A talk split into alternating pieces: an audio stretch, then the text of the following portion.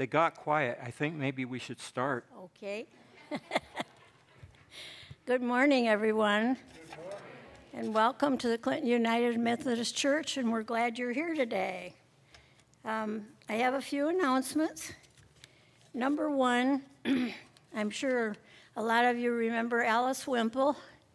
Well, last year she gave me a bunch of pie tins, and she thought maybe we should make fruit pies for our rummage or for our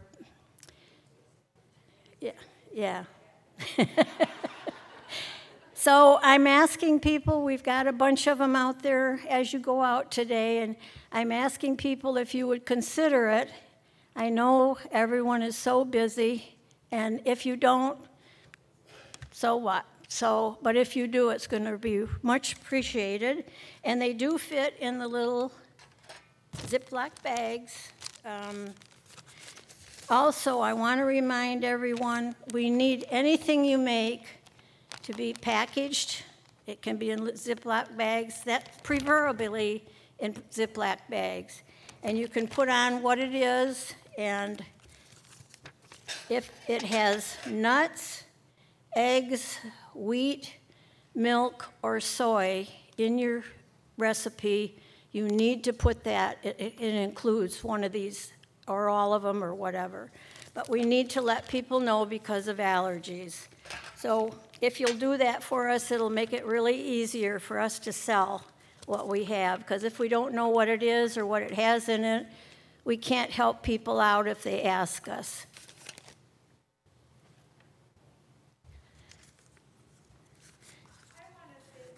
Here, I want to everybody to really realize what that group of ladies did that set up this whole rummage sale. Yeah. And it's set up so beautiful, and, and it's going to make it so easy for everybody. I was going to come in and work on Thursday, and my gosh, they had it all set up so nice. They've been And working just- like bees. Yes, Yep. and I want to say thank you from the bottom of my heart.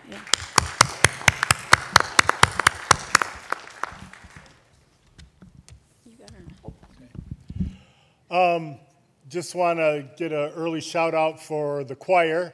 Uh, we will be starting September 11th, the Sunday after Labor Day. Uh, we'll just meet here in the choir room and we'll just do a hymn that first Sunday and try to get things going.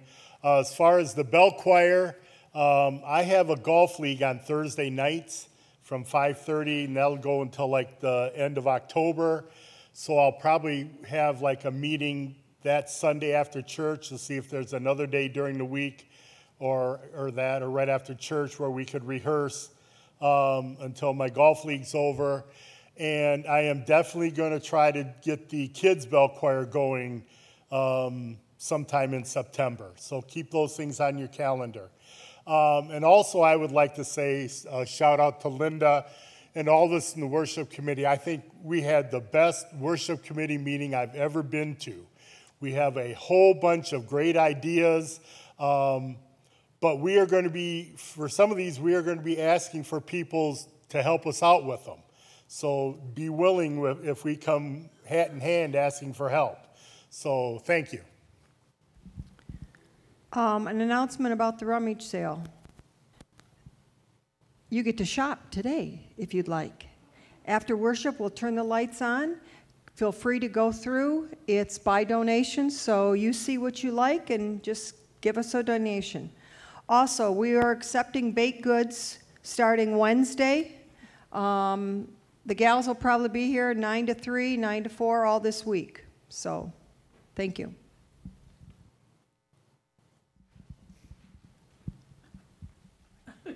Wait fighting over this. I want to thank everybody for all the years of what you have been doing for school supplies. You will notice there's not that much back here on the table. I have it in the choir room. But uh, please, by the 21st of August, uh, Pastor Mike is going to do a blessing of the backpacks and of the school supplies. So if you can have them here by that Sunday, we would really appreciate it. And if there's anyone who does not do the shopping, but would like to be included, we can always take cash, which I don't usually like to ask for money. But I do know that there are people that like to give and just do not have any way of getting to shop. Again, thank you, thank you, thank you.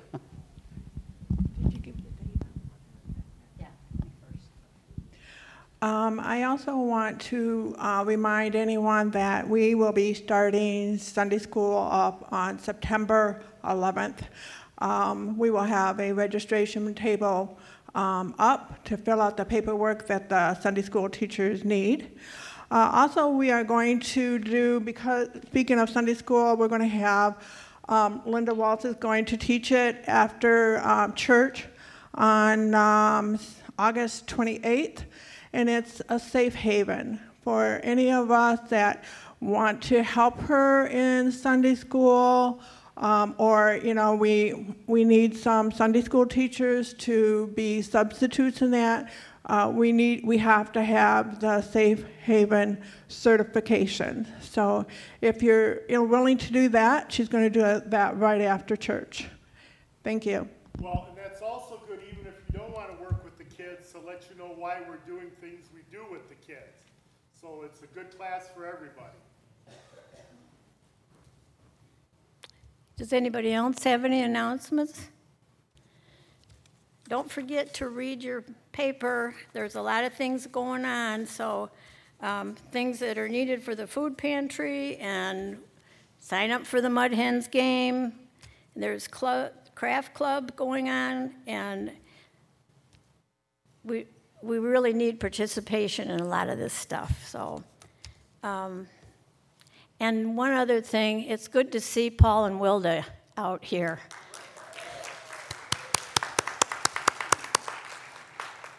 Okay, now if you'll stand, if you're able, to, and join me in the call to worship. This is the day that, the Lord, Lord has, made. made. Let, us rejoice and be glad in it. Today is for living, dreaming, and seeing visions. Today is for knowing that God is in heaven and that God is also with us here and now. Today is for forgiving and being forgiven. Today is for praising God, not simply in words, rather by finding ways to serve God, our brothers and our sisters. The hymn this morning is number 64 Holy, Holy, Holy. Holy,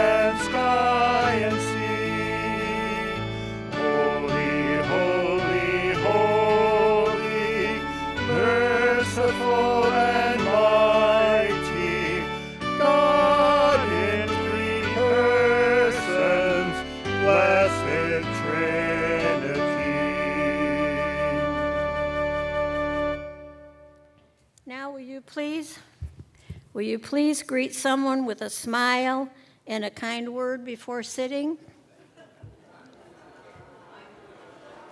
Love. Kiss works good.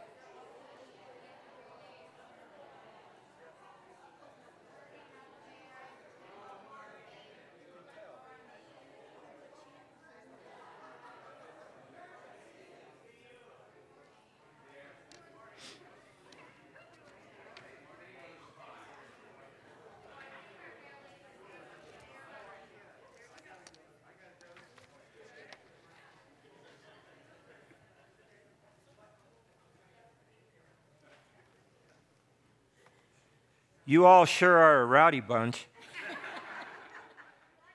That's all right. We are just we are just saying to each other, this is so cool. You know, it's if you're a clock watcher, stop it.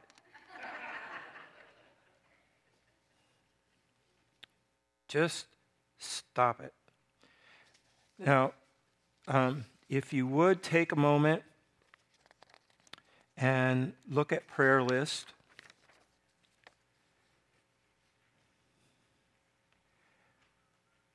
One of the things that I want you to hear from me is this. My phone starts going off usually at 11 a.m. with notifications of text messages from the prayer list.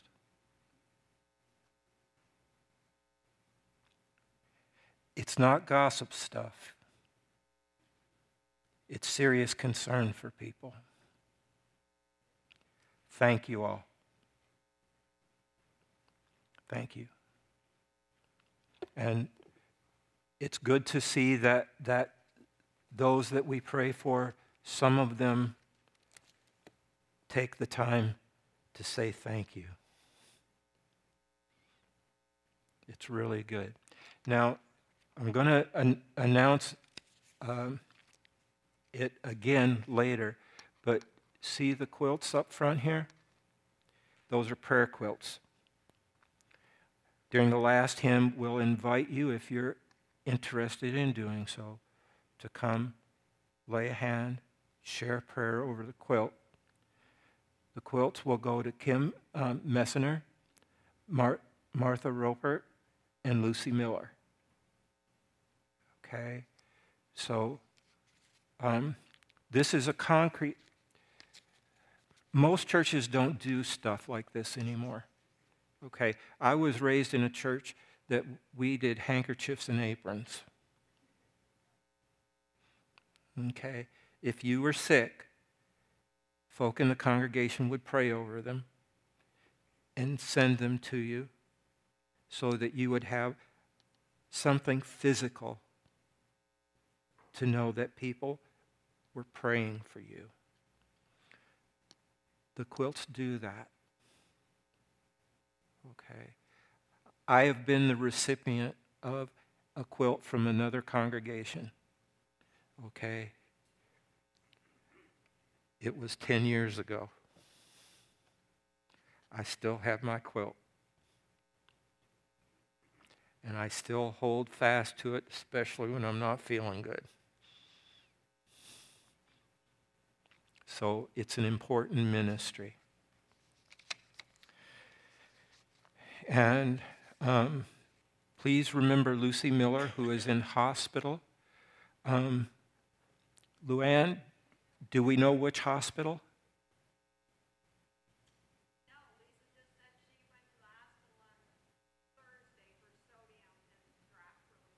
Okay. Okay.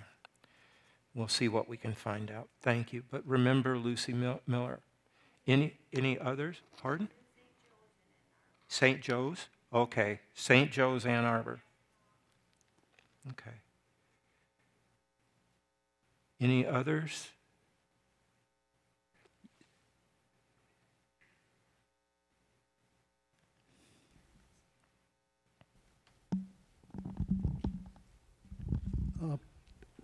Patty Keyser is uh, going in to have some procedures done on her heart, I believe. And that's Patty.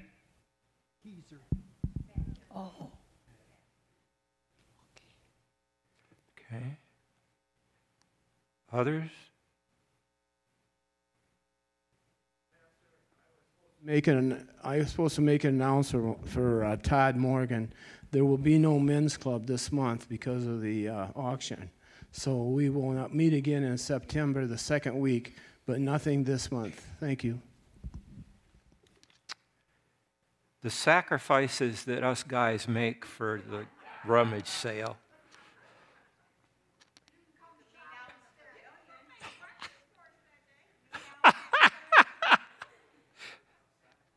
I think all of us guys just went deaf.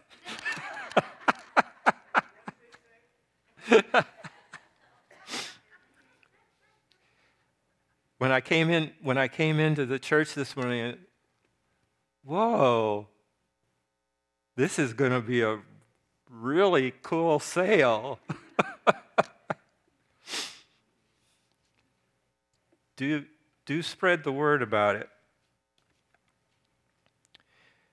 Let's bow in prayer. And before we begin our, our time of confession, okay, um, just take a moment and put all the busyness out.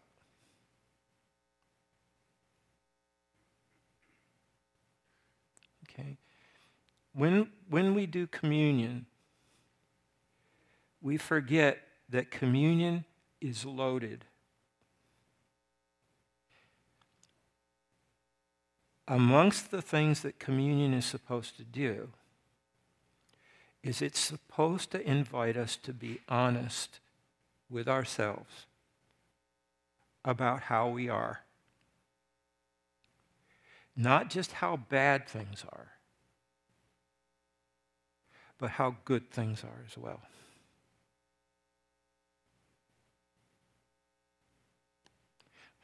We were talking this, we were talking this morning about remembering to count our blessings. Okay? That's one of the things that we forget needs to be part of our confession. God, you have been so good to me. Mostly when we start any kind of confession, we start out with, Oh Lord, you know what I've done wrong.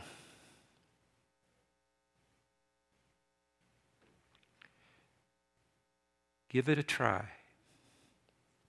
Oh Lord, thank you. You have been so good to me. Okay? You've been so good to me. See, for me, it's good to simply be here and, okay, all you're seeing is a band aid on my ear. I had a minor surgery this week. And me being very human, I was afraid that I might be here or not, not be here at all, or if I would be here, I would be here and I would look like Vincent van Gogh.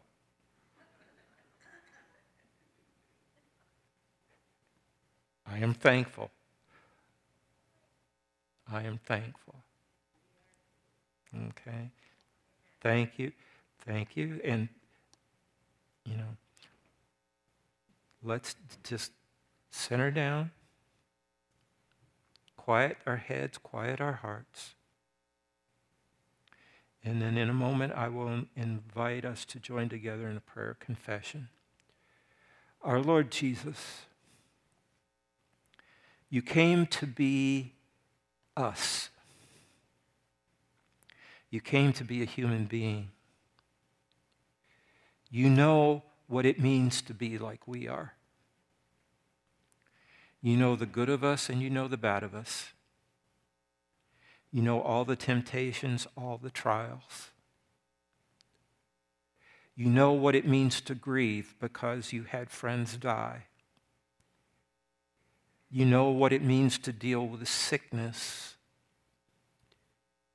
You, O oh Lord Jesus, were able to call the power of God to heal those who came to you who were sick.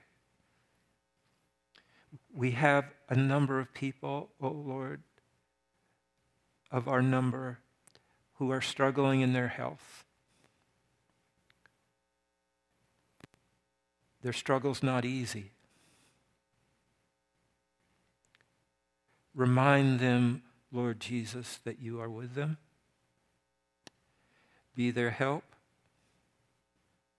Be their healing. Be their strength. There are those, O oh Lord, of us who are making life decisions that aren't easy. Some of us are younger, some of us are older. It's still hard to know what to do. Help us see what you've put within our reach. Help us to not fool ourselves or anybody else, but see what's real and what you really want for us to do. we would get our hearts and minds ready for communion. And we would begin that by joining in a prayer of confession. If you would, please. Oh Lord, sometimes I feel like one more defeat will be more than I can bear. It's like one more frustrating day will embitter me for the rest of my life. I confess that I need strength to escape how I am most of the time. I need help to stop self centered living. I need a guide away from mindless busyness. I need help to rid myself of the impulse to cut others down. I need to stop beating myself up in body, mind, and spirit. I need to quit doing thoughtless things that irk and worry others. I need more than an empty life. I need to be full of you. I confess that I need forgiveness. Make goodness live in me. Then I can serve you with a quiet mind. Bring me to life everlasting, all which we ask through Jesus Christ our Lord. Amen.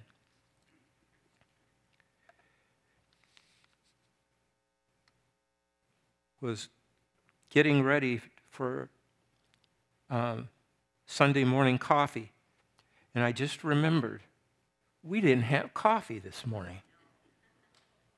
How did we make it through a whole hour without coffee?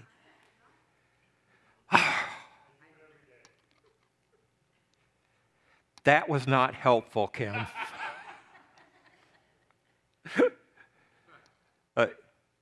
a reminder we are studying the Gospel of Mark, 10 o'clock, Sunday mornings. Do come. As I was getting ready for in the morning, I was reading through the Gospel of Mark, and Jesus did something that upset people. A person who was sick was brought to him. Okay? And Jesus, instead of saying, you're healed, said, Child, your sins are forgiven. And so a lot of people got upset with him and said, Listen, only God can forgive sins. Now, we're going to not get into doctrine and theology. Jesus was making a point. He passed it on to the rest of his disciples. That includes you and me. Okay? You read all of the Gospels, you'll see it's in there. Jesus told his disciples, You forgive sins, they're forgiven. You don't forgive them, they're not forgiven. But Jesus said to the people that were upset, What's easier to say? You are forgiven? Or take up your mat, roll it up, shoulder it, go home.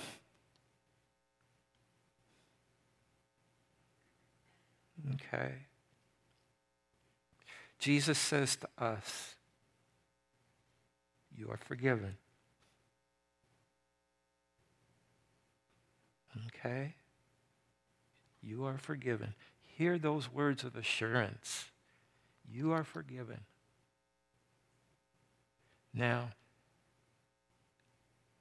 we're going to try to make a habit of this. If you were here a month ago, you did this. We're going to do it again. When was the last time you forgave somebody? Turn to the person next to you and say, You are forgiven.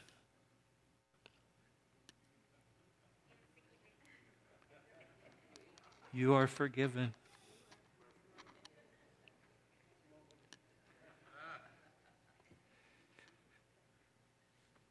Now, how did that feel?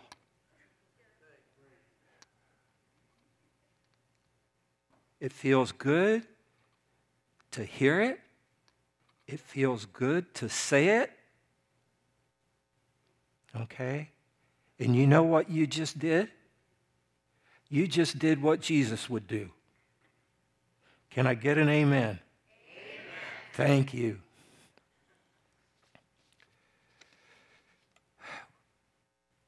If I could do it, I would get us all to do what early Christians used to do. Three times a day, they said our Lord's Prayer. First thing in the morning, middle of the day, and at night. Okay? And they did it because they wanted God's kingdom to come.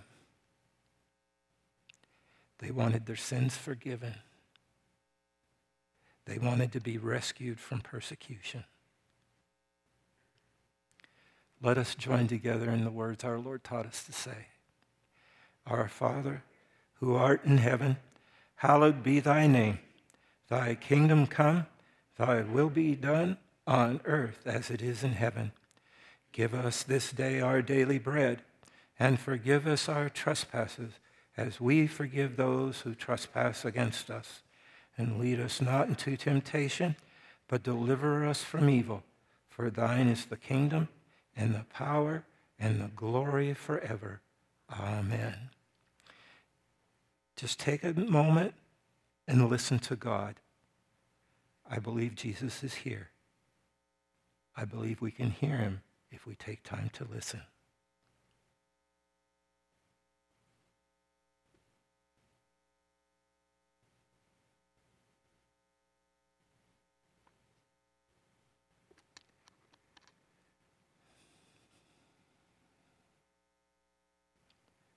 Kim, have you music for us this morning?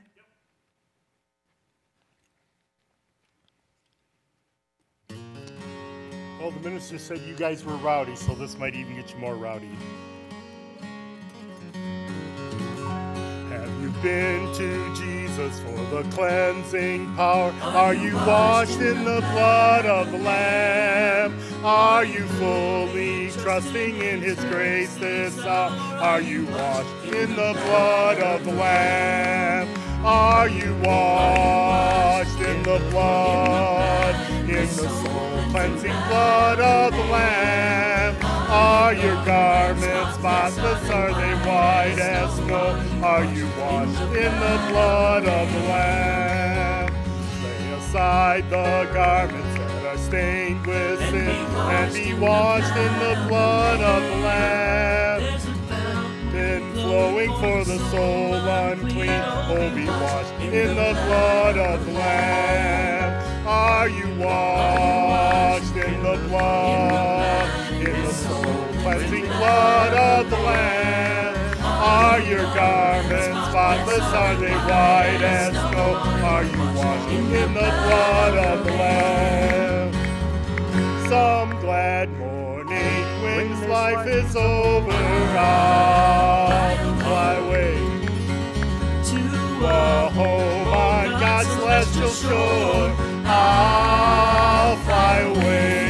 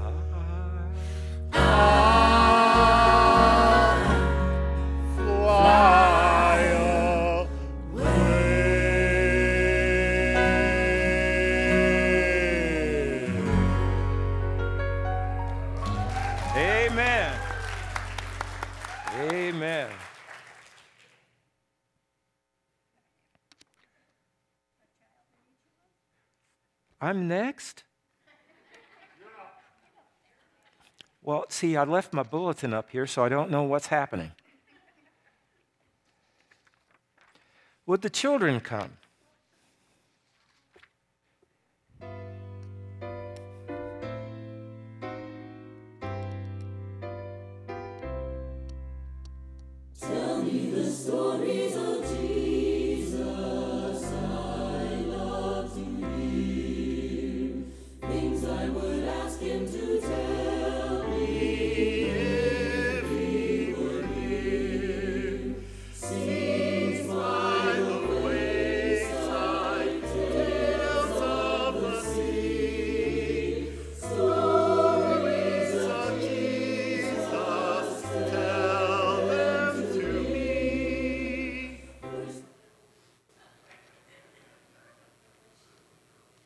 Lovely choir.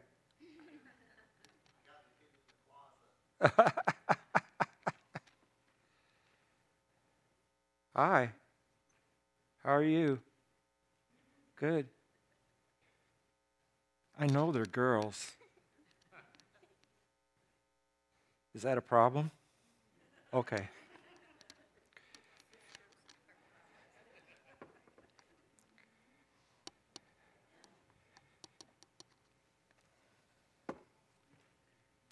You know what? Some big, times big people just make all kinds of demands. They want us to do things, okay? And they're not simple. Do you remember when you were learning to eat? No? You remember when you were learning to eat? No? Good, because you know, I can say with certainty you were really messy. See, all the big people are laughing because they had to clean up the messes. Okay? Now, I brought some things to show you and to talk about.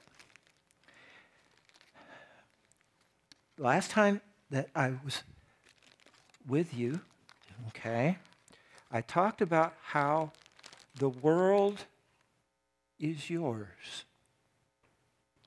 Did you know that? More than any other generation that has ever lived, more than any other kids that have ever been,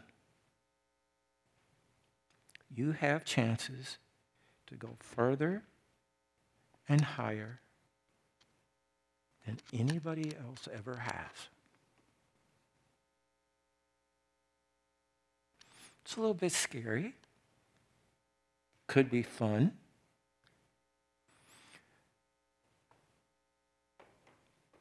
I took a trip around the world once. Went all the way around. Okay? All the way.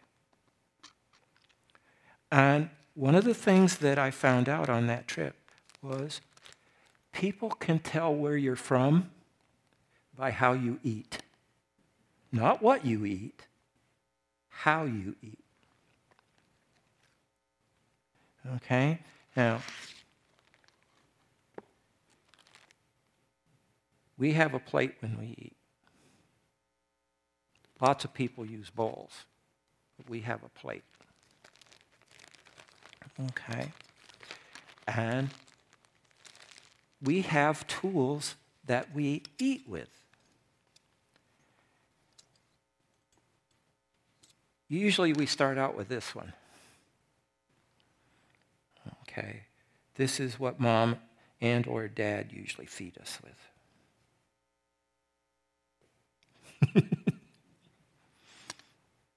Airplane games? No? No airplane. Okay, no airplane games. Now, next is a fork.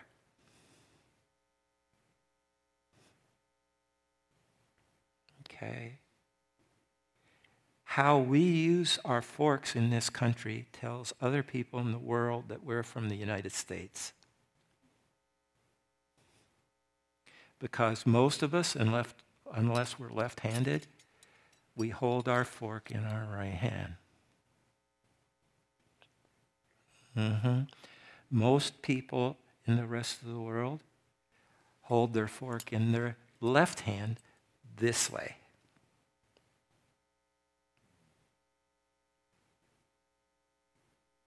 Okay? And even when the table's set up, where's the fork? It's on the left hand side of the plate. Hmm. And then on the right hand side is the knife next to the plate. And then the spoon. And depending on who's setting the table and the rules of the house, the napkin is either on the plate or under the fork. Now, you can't see because you're facing me, but all of the big people out there are going, okay. So, what I did was I just did a table setting. Now, what does that table setting tell you?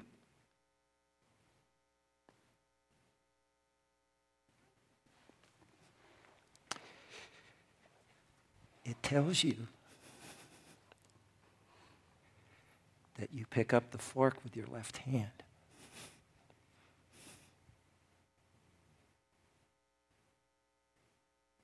Hmm. And then you pick up your knife with your right hand. And then whatever food you have on your plate,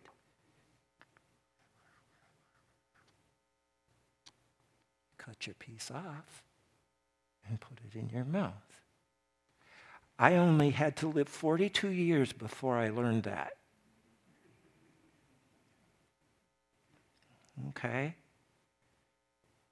And I learned it so I wouldn't stick out like a sore thumb and say to everybody, hey, everybody, I'm from the United States of America.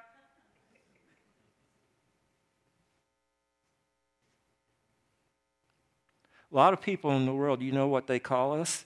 They call us shovelers. because we stick our fork in deep.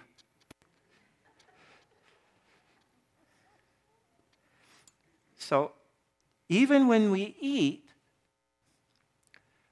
we're telling people a lot about ourselves. We're having communion today. And the way we eat communion tells people a lot about us. The way we do communion tells people that there's always enough to go around. The way we do communion says we need to take time and think about what we're doing.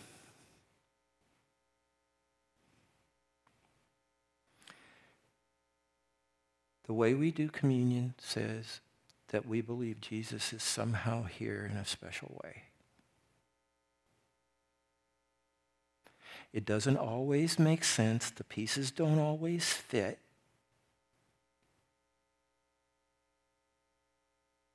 But that's what we're reminded of.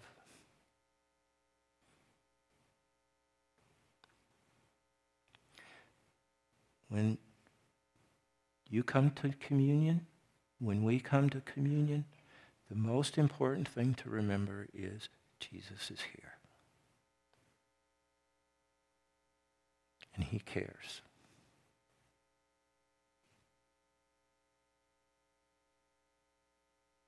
He cares. He loves us. Sometimes life will not be good. Sometimes life will hurt. But Jesus still loves us. There's still enough to go around.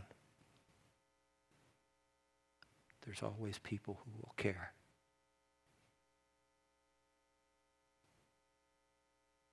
Please remember that. You don't have to remember.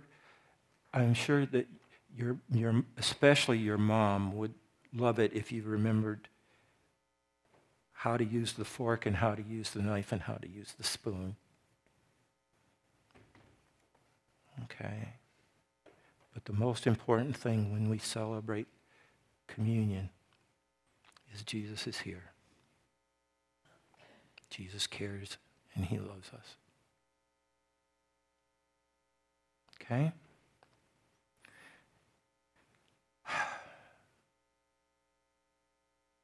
Now,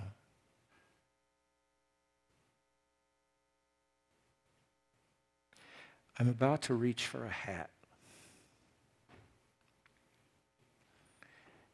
I know what you're really waiting for. Now, is Caitlin up here? Caitlin, have I got a surprise for you?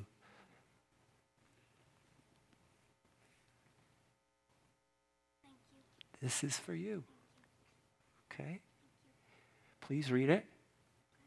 Okay? And when you read it, focus on those places that remind you how much God loves you. Okay? That has the good news of God's love in it. Okay, you're welcome. That's not, that's not just from me, that's from the whole of Clinton Church. Okay, do remember that. Okay?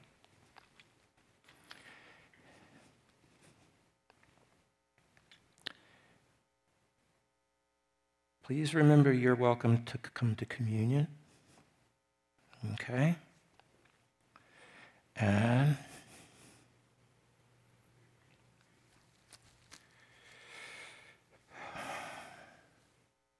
what do you think of my hat?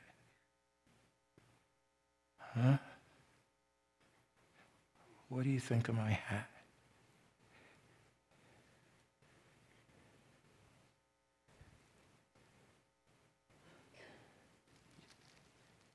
You like bunnies? Ow! Would you hold him till I'm done? Okay, thank you. Now, I'm going to pull things out of my hat, but I have to ask you to promise to not open them until after church is over. Otherwise, the big people will be very upset with me.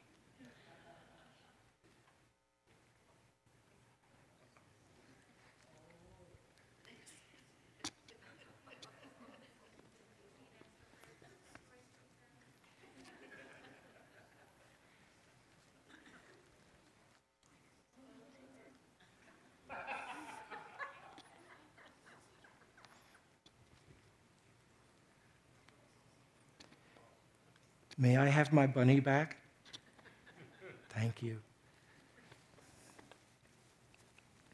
Okay. All right. You hide in there. Okay. All right. You can go to sleep. Thank you for coming. We'll do this again. Appreciate it. Thank you. Oh, you're holding out for another candy.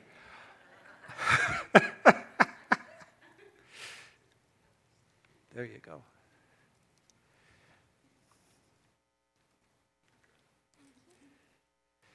Gee, you guys made out really good. You got double to, today.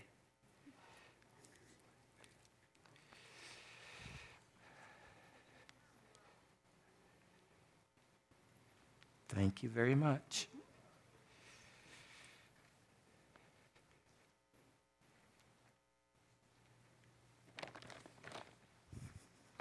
Thank you for coming. We'll see you later.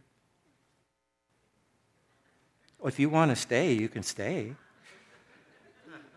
or you can go. See, if, if you stay, then I'll ask you to do things.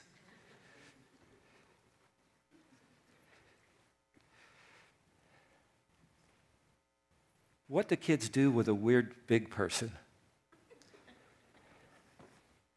Oops. Now, I have to clear up one table so that we can celebrate at the other table.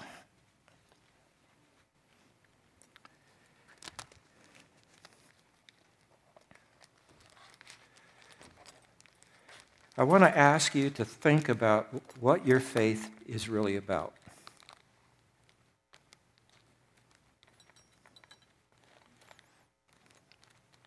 What do you believe?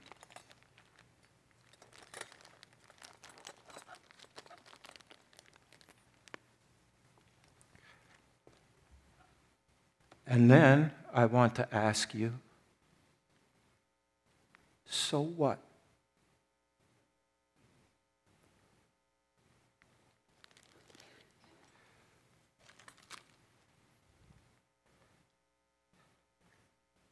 Has it made any difference in how you are as a person?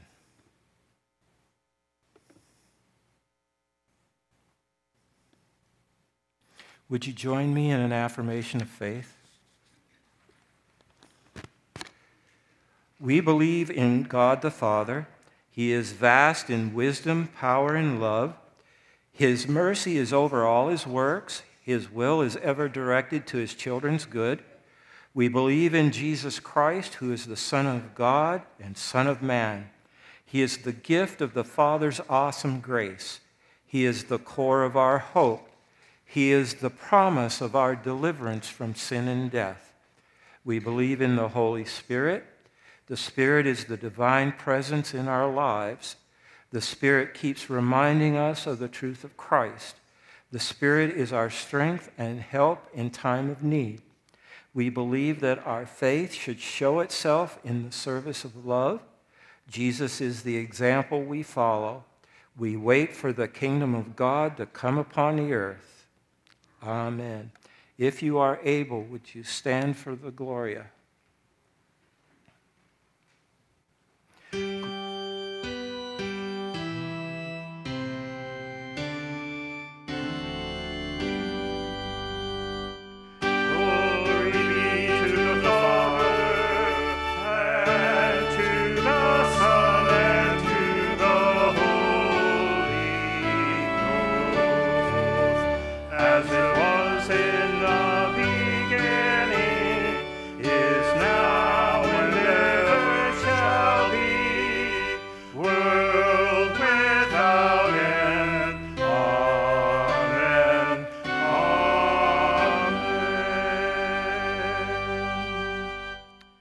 Thank you. You may be seated.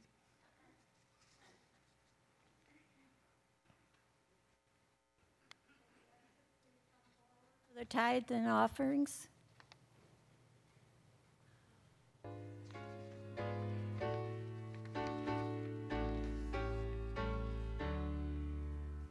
Great is thy faithfulness,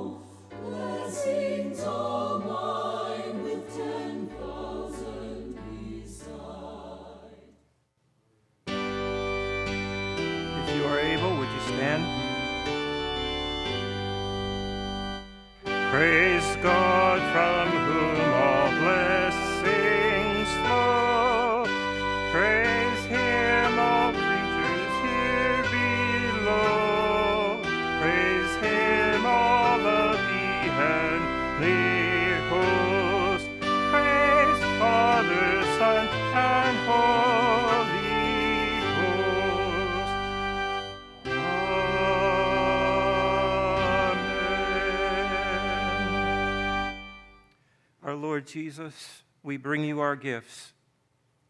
As the boy, the child, brought gifts of bread and fish to you, the need is great.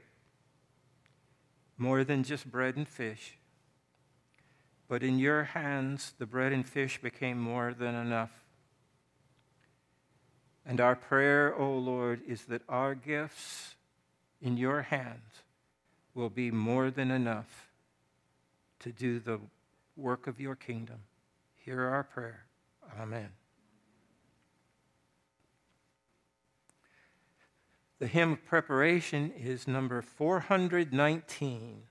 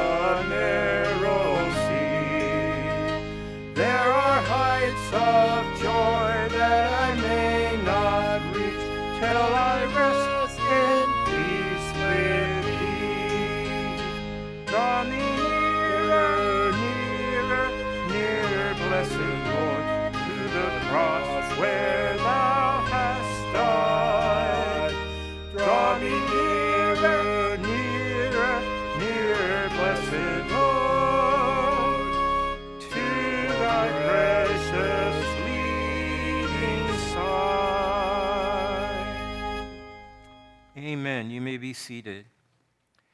Thank you, beautifully sung. Much appreciated.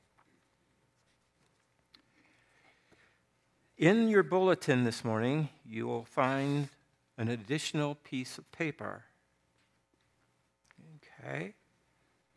And the piece of paper says Queries and Advice for United Methodist Before Communion, after the manner of John Wesley. Yes, it sounds strange.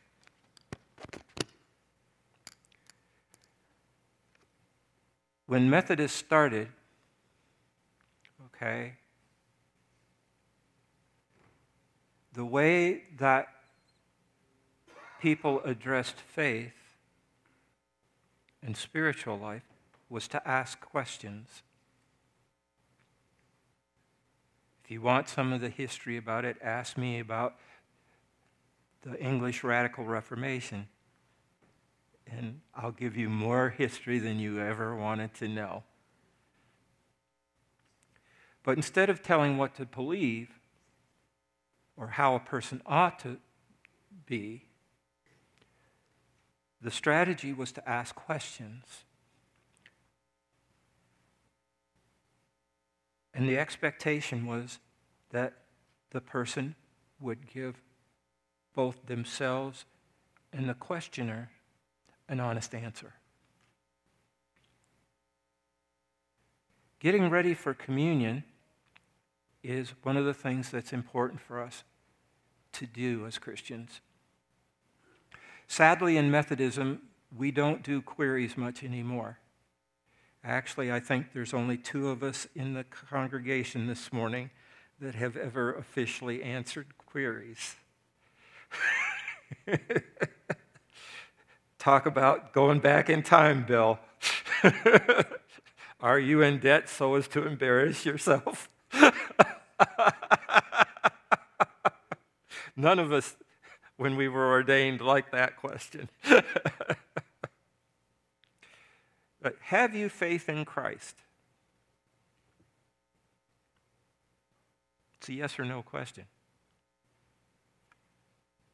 Have you forgiveness of your sins? It's a yes or no question. Have you peace with God through Jesus, through our Lord Jesus Christ? It's a yes or no question. Have you the witness of God's Spirit with your spirit that you are a child of God? Yes or no? Don't want gory details. Yes or no?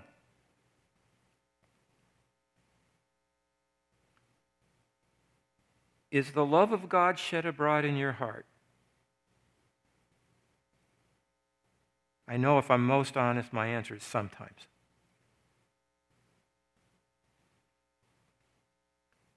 Same for the next one. Are you seeking the mind of Christ? Is prayer a reality for you?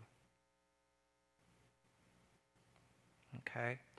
And one of the things that has happened, particularly as we've gone deeper in, into the 21st century, is, is we increasingly don't know what to do with the word sin.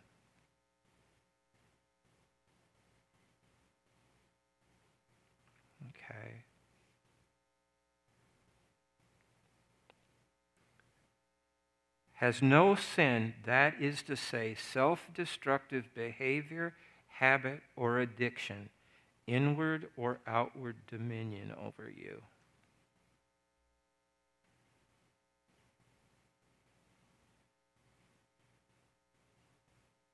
You know what sin means?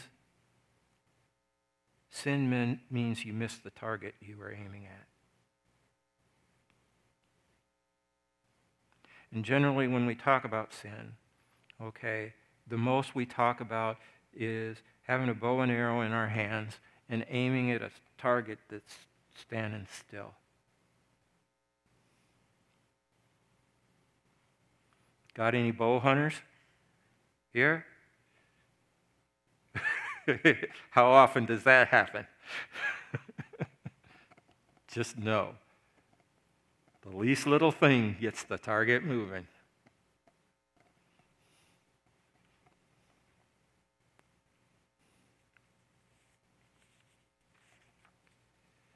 Are you resolved to devote yourself wholly to God and His work? Do you actually love others at home, at church, and work? Are you careful of the reputations of others, avoiding gossip? Do you visit those both inside and outside the church to offer welcome, encouragement, and comfort? Do you care for and teach the children in every place as Jesus would do?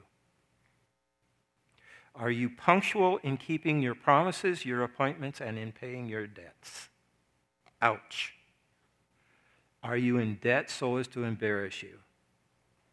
Most of the, the, the people that go for ordination, okay, are, have so many student loans, they can never ask, answer that question. Uh, with a no. Do you live in such a manner that you can use part of your income for building of the kingdom? Ooh. Now, most people aren't aware of it, okay? But Methodism was respected in England because there was a revolution going on in France across the channel. And part of the core of that revolution was people were rebelling against taxes. And Wesley asked this question Do you pay the taxes that you owe? Hmm. Are you sensitive to and active against the injustices and wrongs of our society? Do you use your influence in the church and in politics to make the world a more just and equitable place?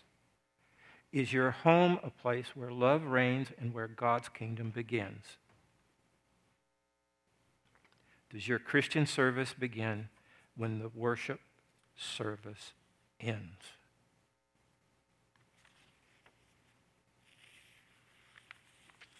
A very different way of getting ready for communion than we typically do.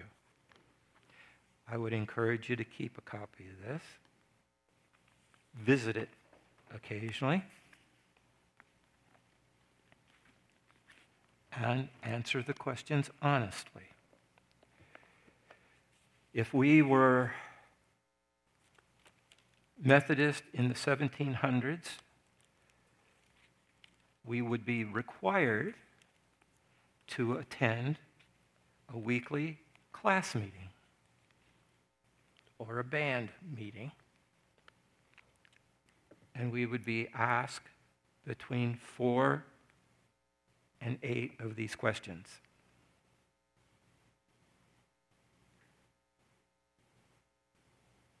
Think we could handle that every week?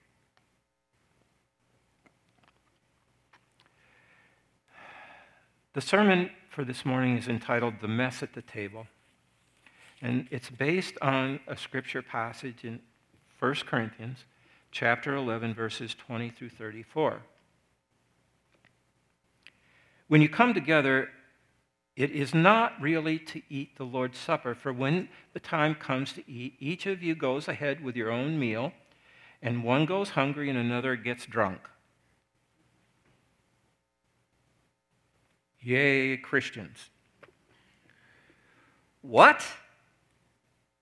Do you not have homes to eat and drink in? Or do you show contempt for the church of God and humiliate those who have nothing? What should I say to you? Should I commend you? In this matter I do not commend you. For I have received from the Lord what I also handed on to you that the Lord Jesus, on the night when he was betrayed, took a loaf of bread, and when he had given thanks, he broke it and said, This is my body that is for you. Do this in remembrance of me.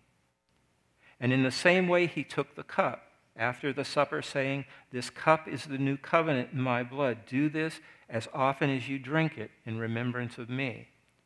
For as often as you eat this bread and drink the cup, you proclaim the Lord's death till he comes.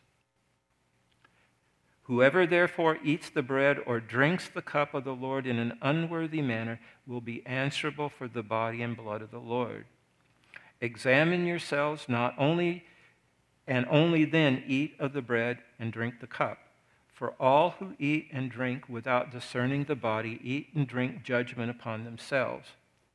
For this reason, many of you are weak and ill, and some have died. But if we judged ourselves, we should not be judged. But when we are judged by the Lord, we are disciplined, so that we may not be condemned along with the world. So then, my brothers and sisters, when you come together to eat, wait for one another. If you are hungry, eat at home, so that when you come together, it will not be for your condemnation. And about other things, I will give instructions when I come. The Word of God for the people of God. Thanks be to God. There are few things harder for us human beings to learn than how to behave at the dinner table. When we are very young, food is just too much fun. And in our innocent and sometimes not so innocent creativity, we discover so many interesting things to do with the stuff other than merely shove it into our mouths. Often we make those discoveries much to the surprise and chagrin of the adults around who simply want to eat and talk. Children often simply have to wear food. Food, especially the likes of chocolate, spaghetti sauce, puddings of various kinds, oatmeal, cream of wheat, as well as the vast spectrum of pureed vegetables, make for marvelous cosmetics and hairstyling. You ever try to get peas out of a kid's hair? Desserts, especially cakes with icing, candies and ice cream, especially those rich in red, green, orange, and blue, make for the most adorable and attention grabbing fashion accessories to all sorts of clothing and even makes bare skin look better. Oh, come on. At just the moment we are most getting into our creativity with regard to food, the big people start doing all sorts of things to stifle us and stop us from more flamboyant creativity. Not only that, they prohibit us from using our fingers anymore, and they introduce us to a food handling device called a spoon. Then we are introduced to another food handling device, one abounding in dangerous potential called a fork. And once we've shown we can be trusted to not do serious injury to either ourselves or others with a fork, then we are given the final tool of the set the knife. We spend a good chunk of the rest of our lives learning the proper use of this set of tools, as well as certain codes of eating and special behavior called manners and etiquette. The whole enterprise of learning to behave properly at the dinner table isn't really about stifling our creativity. It's really about recognizing that we're not the only one eating. And that what we do around the table doesn't in fact affect everyone else around the table in many different ways. And that there may be consequences to our behavior that impact upon the physical, emotional, and spiritual well being of others. One of my mentors wrote a book entitled Where Two or Three Are Gathered Together, Someone Spills the Milk. It seems to be a basic truth of life. Now, the same is true when we come together at what we call the Lord's table. We don't talk about that very much. In the earliest days of the church, coming together at the Lord's table probably didn't look much like it does today.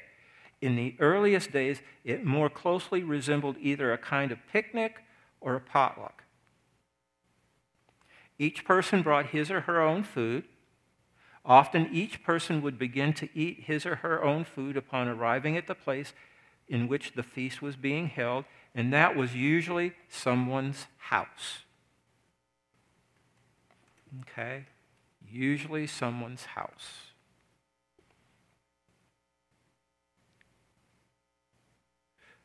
The love agape feast didn't have much ritual to it.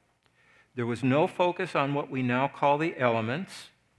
There was sometimes a prayer, sometimes a recitation of the story of Jesus' Last Supper. Much of what we call 1 Corinthians 11 was written by the Apostle Paul because the Christians at Corinth hadn't learned how to behave properly at the Lord's table. This description is from 1 Corinthians is probably the earliest description of the Christian celebration of the Lord's Supper. The, epistle, the, the Gospels were written after this epistle. So it's important to remember that this letter to the Corinthians was written perhaps 20 years before any of the Gospels were written. Christians didn't have the option of any kind of written guide to what to believe or think or how to eat. This section of chapter 11 that we've read is an effort to educate Corinthians about the body of Christ. And today we tend to jump the assumption that when the Apostle Paul talks about the body of Christ here, he's talking about what we now call the elements the bread and the cup. However, putting the apostle's words in the larger context of his letter, it's pretty clear that the apostle is talking about more than bread and wine. He's talking about the church as the body of Christ. There weren't any church buildings in those days.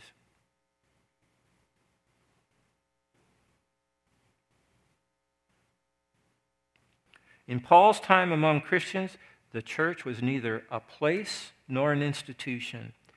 The church was, and I remind us, remains people, living, breathing human beings.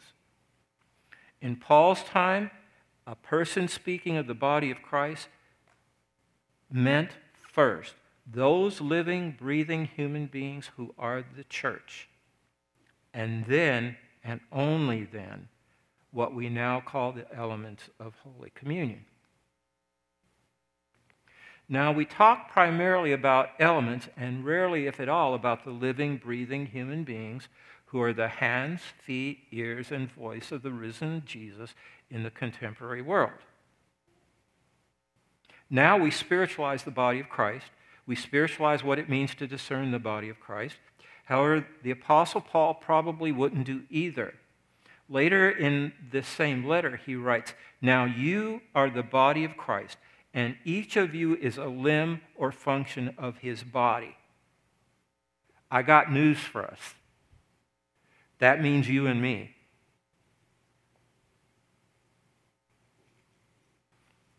I got really upset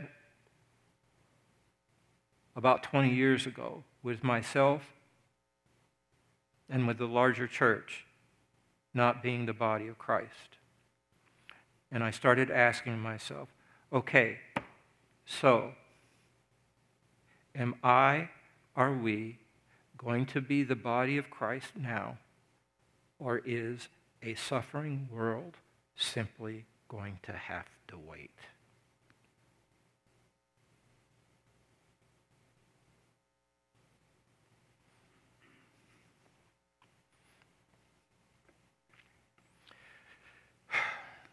When Paul tells people to discern the body of Christ, He's not merely talking about some spiritual exercise regarding the mysteries of the bread and cup. He's not just talking about taking seriously the symbolism and the metaphor, as well as the miracle of the bread and cup. He's talking about stopping, looking, seeing, thinking, and understanding what it means to be the body of Christ, as well as what it means to come together at the Lord's table.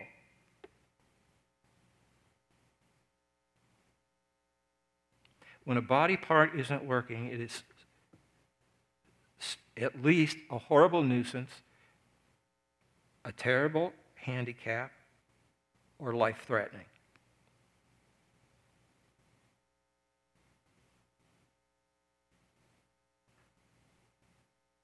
How often do we say, Well, I'm just not going to be the body of Jesus today? I'm going to pass on it.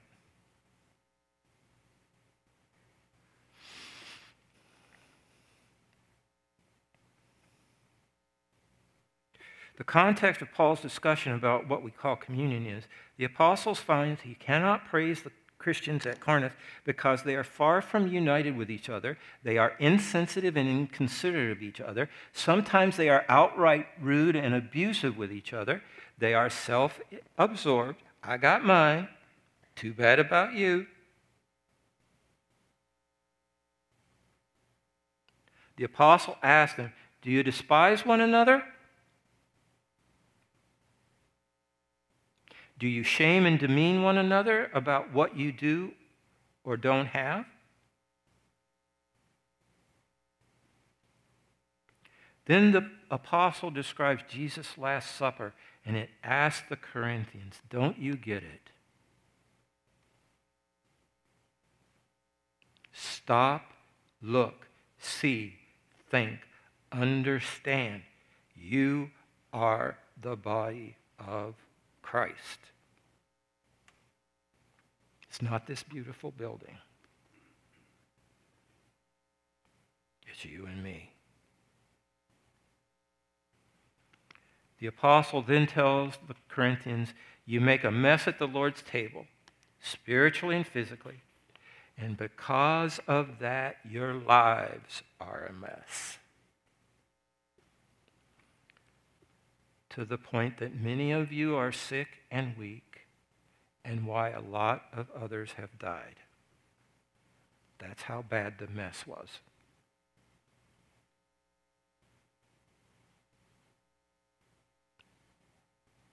It wasn't that somebody spilled a communion cup. It wasn't that somebody dropped a piece of communion bread. It was you treated yourselves and each other badly. That's the mess you've made. Ouch. Next, Paul says, test yourself, assess and examine yourself. Do this honestly, not neurotically. Ask yourself the question Do I understand what it means for me to be the body of Christ? And what it means to come together at the bread and the cup.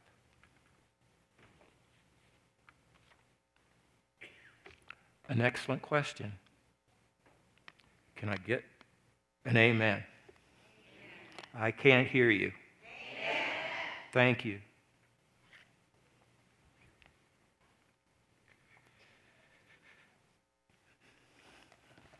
At our last communion, I talked a little bit about wearing the stole. The stole is a reminder of, to me, of my responsibility.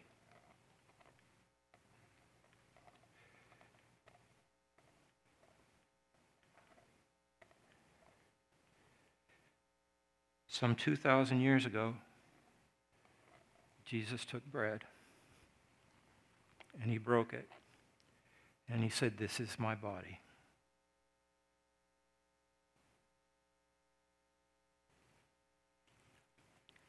And then he took the cup and he said, Drink this. This is my blood.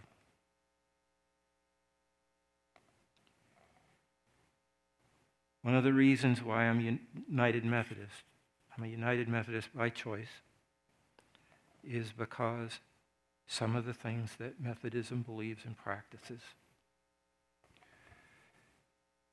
When a pastor wears one of these, as Bill does, it means that there's an unbroken line between the hands that broke the bread and this morning. It means that we can say, from the hand of Jesus through the hands of the ages, unbroken, from his hand to my hand to you.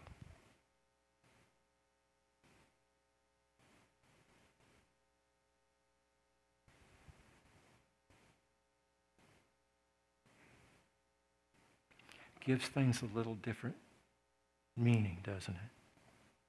A little different perspective.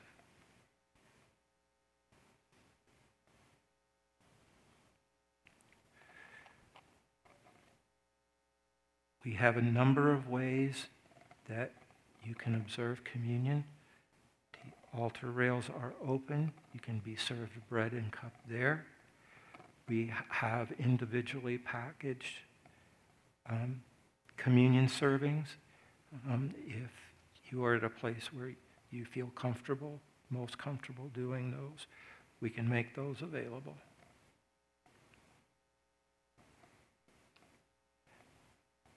Come spend time with Jesus. Become Jesus.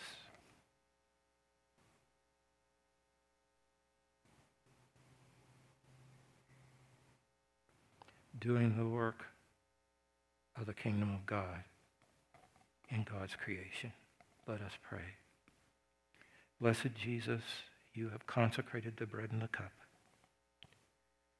as we come, O Lord, to your body and blood, consecrate us. Make us your body, your blood, somehow, some way. And, O Lord, let us not be idle, but let us be about the work of the good news and the work of the kingdom of God. Amen. Would our communion stewards please come?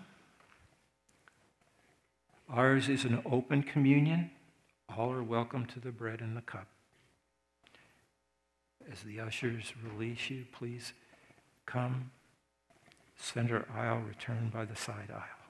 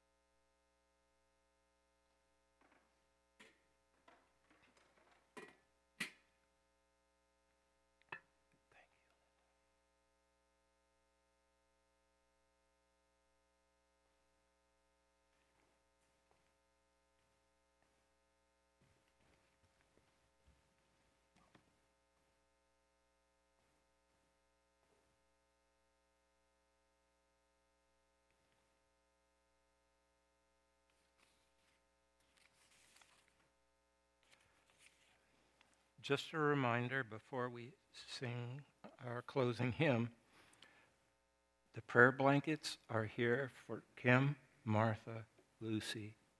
If you're feeling led, come lay hands, say a prayer.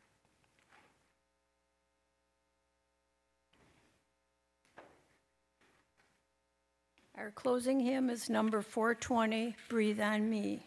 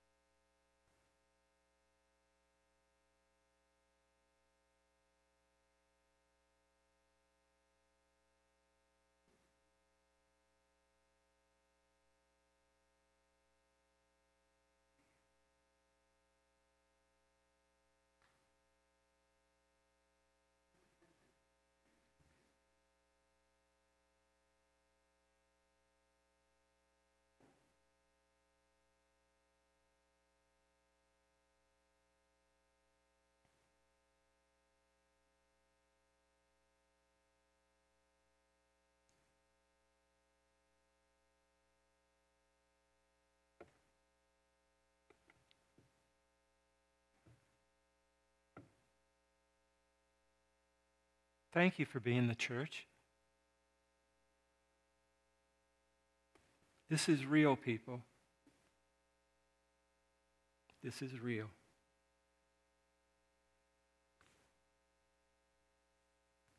Would you join me in the benediction? Gracious God, help each one of us to live with such love and self control that the head of the church may never have reason to say to any of us, This is my body broken by you. Amen. Amen. Amen. Amen.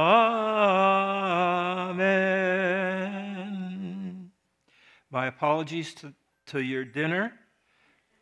There is serious shopping to be done.